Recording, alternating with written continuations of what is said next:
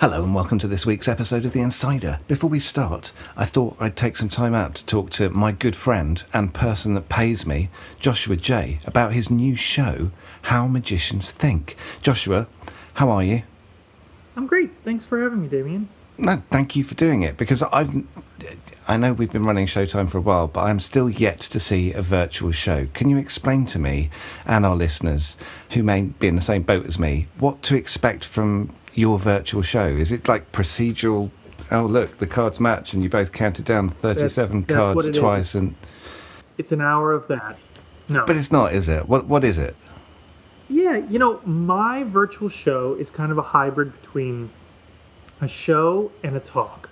So it's everything I love about magic. And I realized that the virtual show format is the perfect place for me to bring viewers here into my apartment, into my world. So it's a show that celebrates the creativity of magic, the history of magic, the psychology of magicians, and all of these things that would be weird to talk about on a stage randomly in your town, but that make perfect sense when you're here seeing these objects in my collection and seeing the way I come up with these tricks. It's kind of like, to be crass, it's like behind the music for magic. And what's the level of interactivity? Is it uh, people sitting back and, and enjoying you do magic, or is there a chance for people to get involved? It's an interesting question. You know, I think that that's the that's the first question magicians ask when they're putting together their virtual shows. And I think a lot of magicians weigh on the side of everybody's helping in every trick, but then you get what you were joking about a second ago, which is the um, procedural kind of magic over and over and over again. I would say to you that I have less interactivity than most of the virtual shows I've seen, but my show has more interaction because between every trick, I take questions. I take questions like Do you ever mess up a trick on stage? Was Houdini as good as he says? Who are the greatest living magicians? You know, I take questions to help deepen people's appreciation for magic. What's been the hardest thing about putting together the show? I think for me the the hardest adjustment by far is the the change in the way we interact. So like in the program that I use, I truly can't even see the audience's faces for the most part. Right. And that's weird because everything I do, I hope I take into consideration what the audience is feeling, thinking, emoting, and you really feel like you're performing in a room by yourself a lot of the time. That's why these questions have been such a great find for me in terms of um, format because I actually do get a chance to talk to people and answer their questions. And yes, some of the tricks have people choosing things and naming things and, and interacting, but um, it's interesting because I didn't lean into that as much as other magicians. so the questions really have been your saving grace in how to make the show feel more like a real magic show. I mean, it's just I made the decision that I wanted this to be a really personal show, and uh, you know, it's it's that epiphany that you you always have, you know, where you're going, how can I like answer the questions they're thinking about? How can I reach what what's making them curious? And it's like, why don't you just ask them what they're curious about and talk to them, like, duh, and then there it is. And we're, we're out of time, Josh, but when is the show? Show is March 3rd, um, 9 p.m. Eastern Time. But listen, if you're in a different time zone, Yeah. you can tune in for seven days after the show and then watch it streaming through your Vanishing Ink account. This is a great opportunity if you have a partner or a spouse or adult children or people in your life that you want to watch something with. I think this is this will deepen people's appreciation for magic, and I, I really hope if you've supported my work in the past, I really hope you'll come because it's it's special to me, and I think it's going to be a good night. Joshua Jay, thank you very much indeed. Now, on with the rest of the Insider. Aside from yours, of course, what mentalism books do you think that anyone interested in the field has to study? What's your required reading list? Oh, wow. Um, I almost should show you mine. So I have like I'm a huge, huge, huge, and both sides of the room too. Uh, you can't see the other side of the room, but it looks just the same. Um, I mean, the classics are always. Everybody talks about the classics as, as being, you know, 13 Steps to Mentalism and those kind of books. Um, so, th- I mean, that's a that's a really good. I, I like that book. I mean, a lot of it is, a lot of the material in that book has been superseded by stuff that's far better. Um, but uh, but as a one-stop shop for learning about all the various and especially for learning about all the various facets of mentalism, I still think it's a great book. It's a good book to give to beginners and say, this is what mentalism is all about. Mm. Um, but eventually you're going to reach a point where you want to learn the real stuff, you know, or the modern stuff or whatever.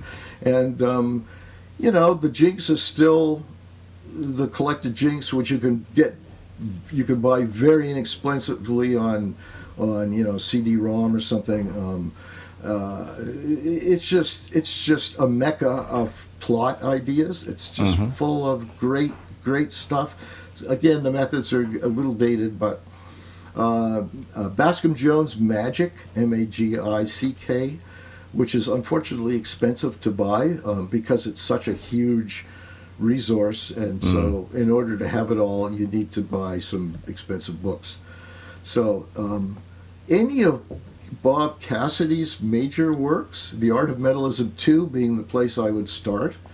Uh, Bob had a lot of, you know, personal difficulties in his life and so tended at times in his life to crank out a lot of stuff um, in order to earn money. And none of his stuff is bad, but the really good stuff is, are things like, um, uh, like that one. Um, Bruce Bernstein has a collection not unlike my own, a sort of uh, a, a, a sort of a, a, a looking back on a career and picking all the really good stuff and putting it into one high quality book called Unreal, which is amazing.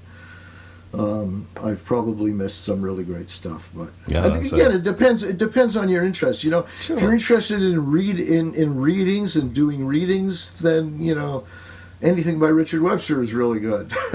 um, uh, so again, if, if you're interested in a specific element of mentalism, then I could go on with There's more niche stuff. Yeah, but but yeah. but general general stuff. Those are the ones that flew off the top of my head, and I'm going to get Good a phone call from one of my best friends saying, "Why did Why you did you, include man?" my book?" Yeah, yeah, and they're probably right too.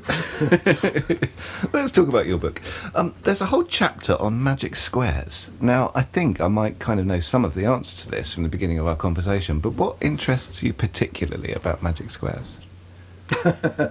Well, first of all, I think magic squares are a great item for for a mentalist in particular. Um, in, for a variety of ways, uh, and I list a whole bunch of them in the book, but I'm just going to give you three of them. Okay. Um, first of all, it's it's a very good way to start a mentalism performance Okay. because it has no uh, supernatural connotations. Um, it, there's no suggestion that you're doing something that's occult or whatever, uh, uh, paranormal. Um, it's just it's very clever. They're not sure how you do it. Boy, you must be a really smart guy or something. Um, which is which is good. I want them to think I have a bigger brain than everybody else. So, so it's good for that. And it and there's this notion that's uh, that that not everybody ascribes to, but that, that I like in mentalism is that a mentalism performance. Now I'm thinking now of a parlor show or a stage show, not just a few casual things you might do for friends. Um, a mentalism performance should should uh, escalate in various ways, but it should escalate in its level of believability. So Okay. you know, don't start right off the bat by you know doing mental transmission of a, a body from one side of the room to the other. That's just you know insane, right? So start them off with something that everybody can get, like a magic square. It's uh, oh, and now let's try something a little more. Have to push the envelope a little bit, and Yep. then uh, so that by the time you get to the point where you want the you, you want to levitate something, which I would hope a mentalist would never actually try to do, but hey, it's a type of mentalism. It's psychokinetic ability, so Sure. you, you should Sure. do it. Um, but, then it's more credible by that point because now you've proved yourself by getting Right. there rather than just coming out of the out of the you know gate doing it. So that's that's one reason. Um, so the, the second reason is that uh, it's a very good reveal technique in mentalism. So if you've divined a number through your whatever method, um, you have to reveal it. And one way to do that is to you know show that it's been an envelope all along. Another way to reveal it is using a magic square. So so again, a very simple. you know, I wouldn't necessarily do it this way myself, but a simple explanation is you write down a whole bunch of numbers on a board, and and it gets to be a, a, a bit of a running gag. Is is this your number? No. Is this your number? No. You know, you just like, and then at the end you say, well, what what is your number? And oh, it was thirty seven or whatever. And so now you now you show them all the different ways that it, that that it. Yeah. So you get an extra climax, multiple climaxes actually. Um, oh, I told you I was going to tell you three ways, but I'm going to tell you four. Another good thing about mentalism is that it lets you do something that mentalists don't often have an opportunity, or magicians in general, um, don't often have an opportunity to do, and that is a really good s- staging technique.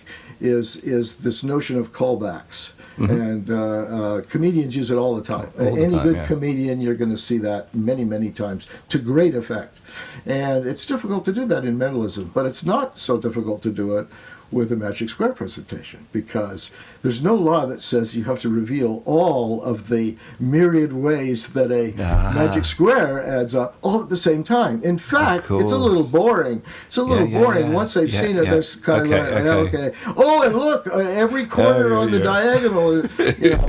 but you can you can pull it out later. You can do like show the, all the rows and columns and the main diagonals, and you know, and maybe the four corners of the big square. And it's so, and that's a great. It's great already what you did. So now go and do something else, and then remember that.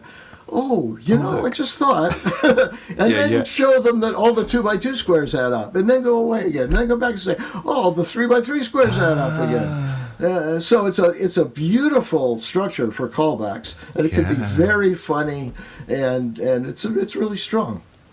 Okay, what was the other one I was going to tell you? I, told you I was going to tell you four, and now I forgot the fourth one.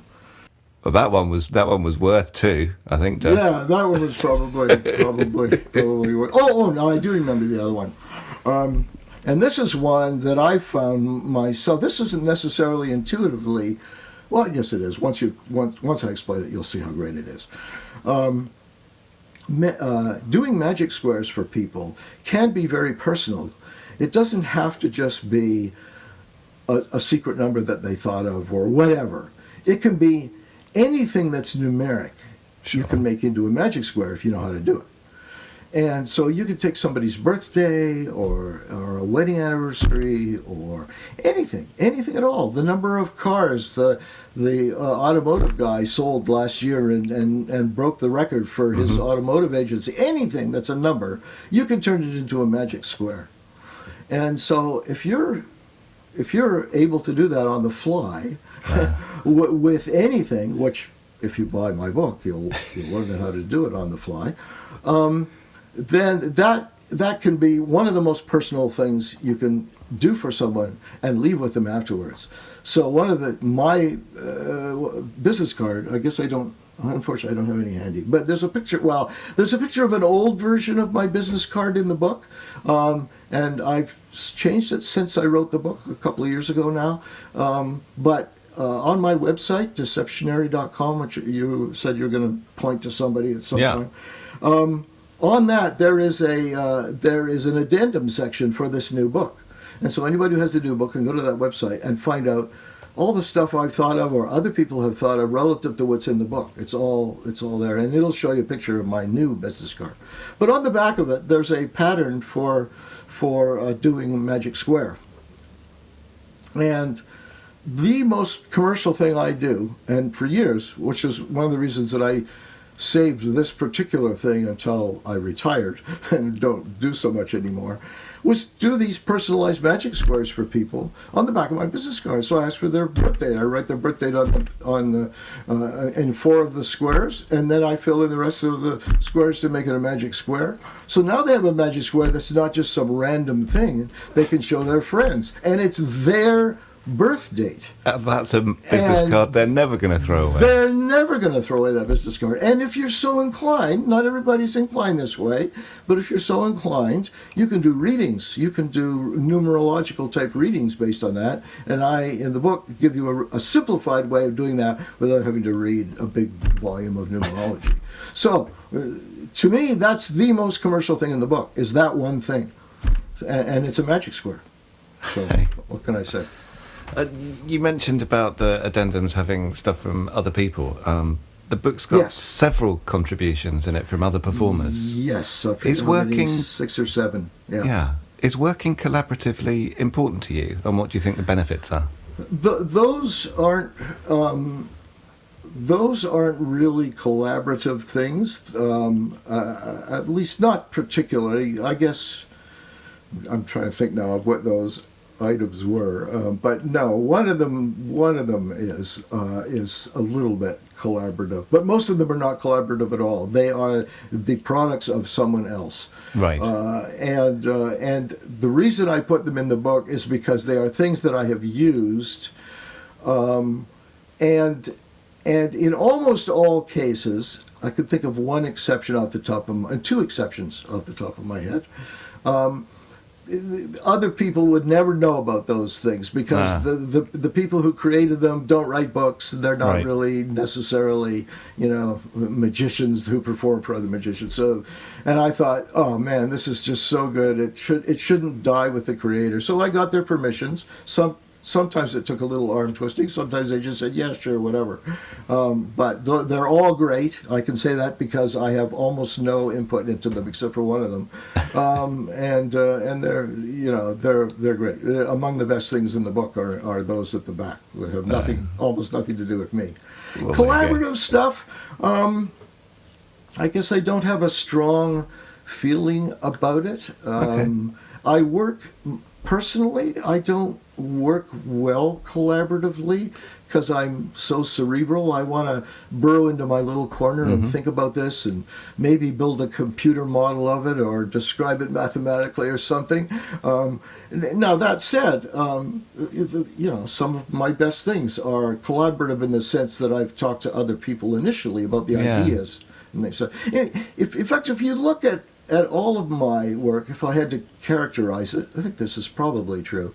Um, I tend to be an improver rather than a creator. Right. I'm not particularly good at sitting down and saying, now, what has nobody ever done before? And I'm going to be the first person to do this. Uh, I mean, I've never even really tried to do it because I've never particularly felt the need for that, for, for me Sure. personally.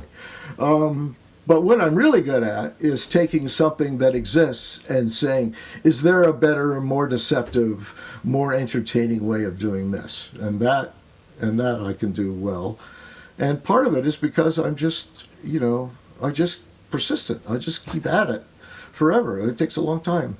There's a quote from the book. I, I, I can't give it to you verbatim off the top of my head, but there's a, a quote by Teller in the book that basically says, you know, um, a, a, a lot of what a, a lot of what can be characterized as what magicians do is just spending way more time on something than anybody else in the world would ever consider reasonable.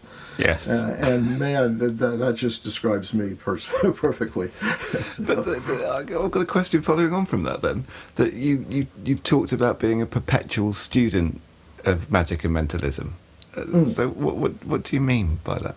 That's just a that's just i think a good this is that particular comment is is uh, is related mostly to people who do readings um, uh, because I just think it's uh, I have fairly strong opinions about readings. Readings are a very controversial topic. Yes. and I have pretty strong opinions about it, and it's another thing we could talk about for a long time. But, um, but in terms of in terms of the presentation of readings, uh, I have always believed that um, that it is just a huge mistake for a reader to portray themselves as the final word or you know the, the, the world's best tarot card reader or you know a superbly trained expert who studied in the orient for years. I just think that's all really really bad um, partially because it interferes with the way readings actually work.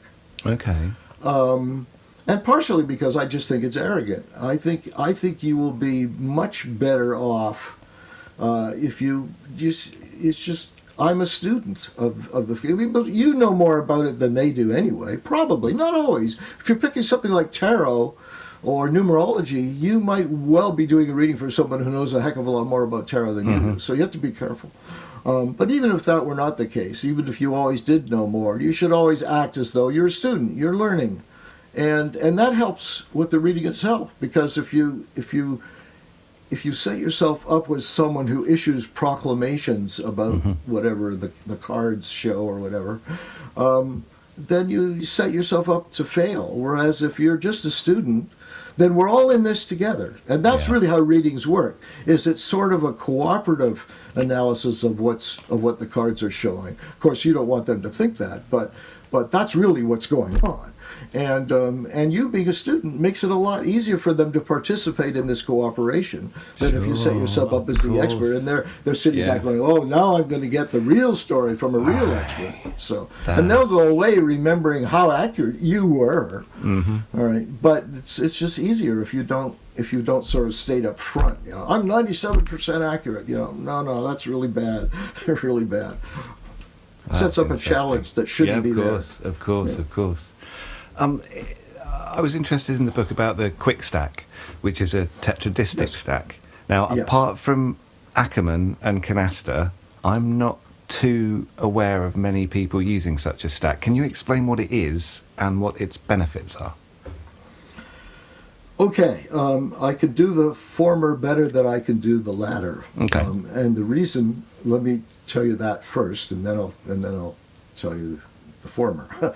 um, I'm not a, a card magician. I mean, when I was when I was 17 years old, I was a bit of a card magician, but I stopped doing card magic when I went to college, and I never really did it again after that. So, so I'm I'm I don't know any. I know very little about card magic in that whole world. Um, a tetradistic stack is one in which the numeric values of the cards repeat um, in four blocks. So if you if you, there are 52 cards in a stack, so there are four sequential blocks, 13 cards in each block. And in a tetradistic stack, the numerical order of the cards in each block is the same. Okay. Uh, okay. So if you uh, if you uh, did a faro shuffle, perfect faro shuffle of a tetradistic stack, you would end up with pairs of cards the same. And if you did two faro shuffles, you'd end up with four of a kinds Mhm. uh, the, the same. Now, to me, uh, uh, my only interest in in a memorized deck is that it be a memorized deck, that I know the position of every of every of every card that might be named, or I know the card at any position named, because that is an incredibly powerful thing. For sure. And I really don't care too much about the other elements. Um, but there are two schools of thought. Uh, again, I know a lot of card magicians, and so there are two schools of thought on what on what else you should care about other than the fact that you've memorized the stack. Uh, one school of thought is that the th- that the stack, whatever it is, has built into it all kinds of clever Poker tricks, and they're, they're yeah. wired poker hands, spelling tricks, stuff like that. Um, and, and and and in fact, the two most popular stacks in the world, the Aronson stack and the Tamariz stack, um, they're, they're, they're that type of a stack. They just have all that kind of stuff built into them, and I've never found that very compelling, um, because uh, it's just like what we were talking about right right when we first started talking. Um, it's just it's it's a personal opinion Sure, as to whether. Mm-hmm. that is a good trick. Is that a good trick? Meh. Oh yeah, that's really cool. Spelling tricks suck, man.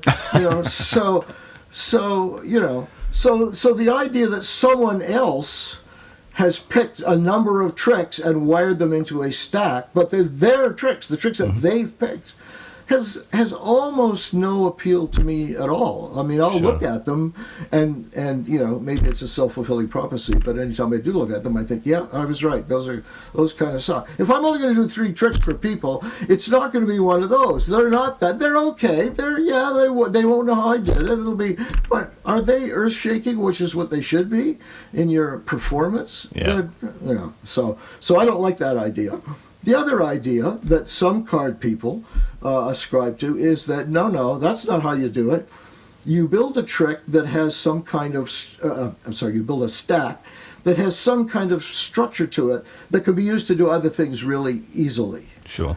And uh, and a tetradistic stack lets you lets you do that sort of thing. So there are you know talk to the card experts and you'll get better answers than that. But but it's one of the reasons that that uh, that things like eight kings and Si Stebbins are are popular. It's because most people don't even really think about it. But those are tetradistic stacks. Now they're not very good stack. They're intended to be sequential stacks.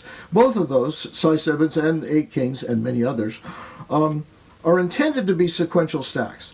Uh, the idea being that if you know one card, you know the card after it and the card before it Yeah. but you don't know that it's the 14th card in the deck. You just know, okay?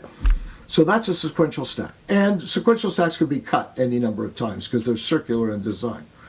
And the two most popular sequential stacks are Si Stebbins and Eight Kings, but as I say, there are literally dozens of others. And a lot of really qualified, especially older, a little less true nowadays, but you know, in the sort of 30s, 40s, 50s back then, a lot of really important magicians whose names we all know made their careers using things like Si Stebbins. Right. And Si Stebbins, as a sequential stack, is not a very good sequential stack. You look at a Si Stebbins spread in front of you, and it'll take you about four seconds to realize that, oh, these cards are all in order. You know, red, black alternating, the suits are in order, the, mm-hmm. the, the, the numerical values are three or four apart, depending on what you do. So it's not a very good stack.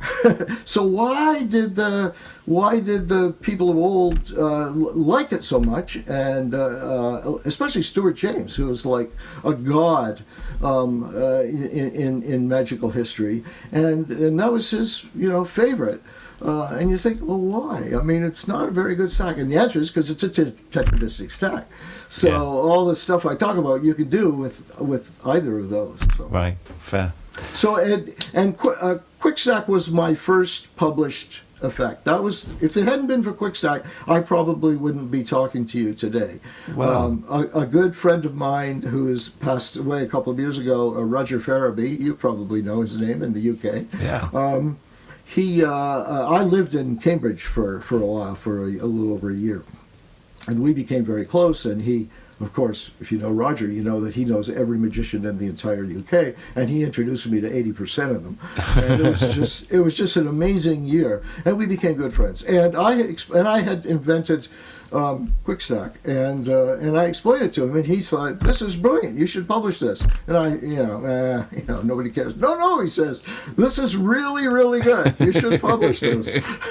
um, and so I thought about it, and then I added a few other things of mine and published my first book. And but that was the lead item in, in, in my first book, and, uh, Wow. and and and so yeah, that's where it came from. Because I would try to do. Uh, uh, I don't care personally about the tetradistic nature because I never make use of that.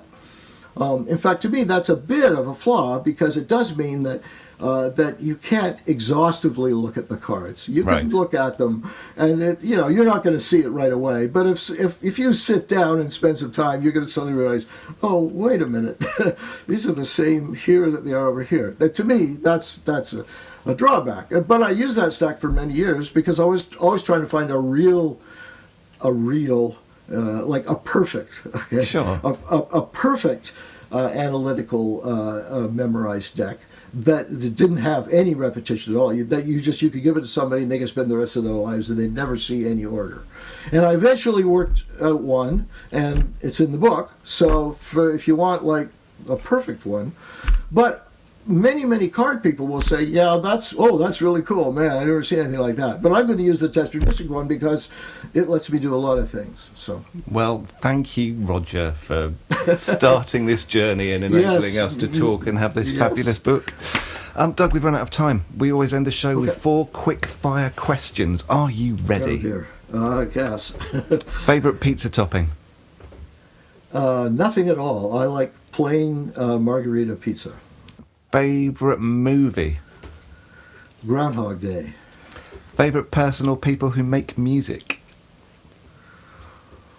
Ooh, I'm a big music fan, and my list is very, very, very long. Just I would one, say, I would one. say of living people. Let me Okay. let me restrict it to living people, and I'm going to say Kris Kristofferson. And finally, who would you rather fight? One giant Andi Gladwin or a hundred tiny Joshua Jays? Oh, I'd go for the hundred tiny Joshua if I had to fight them. So Thank you so much for your time. It has been an absolute pleasure and an honour to have you on the show. I've learned a lot. Thank you very much. you're welcome. Thanks for your interest.